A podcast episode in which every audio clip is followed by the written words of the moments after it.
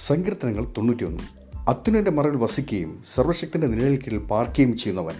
യഹോവയെക്കുറിച്ച് അവൻ എന്റെ സംഗീതവും കോട്ടയും ഞാൻ ആശ്രയിക്കുന്ന എന്റെ ദൈവം എന്ന് പറയുന്നു.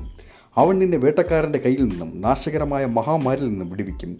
തന്റെ തൂവലുകൾ കൊണ്ട് അവൻ നിന്നെ മറയ്ക്കും. അവന്റെ ചിറൻ മറവിൽ നീ ശരണം പ്രാപിക്കും. അവന്റെ വിശ്വസ്തത നിനക്ക് പരിചയം പലകയുമാകുന്നു രാത്രിയിലെ ഭയത്തെയും പകൽ പറക്കുന്ന അസ്ത്രത്തെയും ഇരുട്ടിൽ സഞ്ചരിക്കുന്ന മഹാമാരിയെയും ഉച്ചയ്ക്ക് നശിപ്പിക്കുന്ന സംഹാരത്തെയും നിനക്ക് പേടിപ്പാനില്ല. നിന്റെ വശത്ത് ആയിരം പേരും നിന്റെ വലതുവശത്ത് പതിനായിരം പേരും വീഴും. എങ്കിലും അത് നിന്നോട് അടുത്തു വരികയില്ല. നിന്റെ കണ്ണുകൊണ്ട് തന്നെ നീ നോക്കി ദുഷ്ടന്മാർക്ക് വരുന്ന പ്രതിഫലം കാണും. യഹോവയെ നീ എന്റെ സങ്കേതമാകുന്നു. നീ അത്യുന്നതനെ നിന്റെ വാസസ്ഥലമാക്കിയിരിക്കുന്നു. ഒരു അനർത്ഥവും നിനക്ക് ഭവിക്കുകയില്ല. ഒരു ബാധയും നിന്റെ കൂടാരത്തിൽ അടുക്കുകയില്ല. നിന്റെ എല്ലാ വഴികളിലും നിന്നെ കാക്കേണ്ടതിന് അവൾ നിന്നെക്കുറിച്ച് തന്റെ ദൂതന്മാരോട് കൽപ്പിക്കും. നിന്റെ കാൽ കല്ലിൽ തട്ടി പോകാതിരിക്കേണ്ടതിന് അവൻ നിന്റെ കൈകളിൽ വഹിച്ചുകൊള്ളും.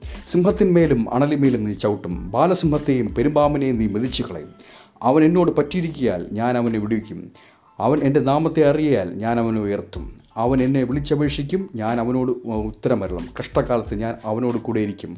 ഞാൻ എന്നെ അവനെ വിടുവിച്ച് മോത്തപ്പെടുത്തും ദീർഘായുസ് കൊണ്ട് ഞാൻ അവന് തൃപ്തി വരുത്തും എന്റെ രക്ഷയെ അവന് കാണിച്ചു കൊടുക്കും. ആമേൻ.